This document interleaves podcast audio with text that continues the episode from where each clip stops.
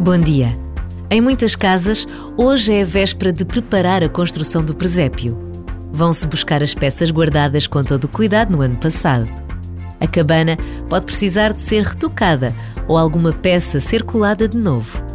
E ainda há quem não dispensa as pedras que marcam caminhos feitos de areia, o espelho redondo para imitar o lago, o musgo que já não é natural, mas que lembra e das antigas amatas silenciosas.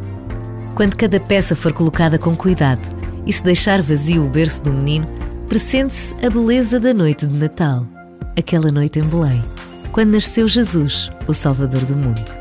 Por vezes, basta esta breve pausa para reconhecermos a essência do Natal.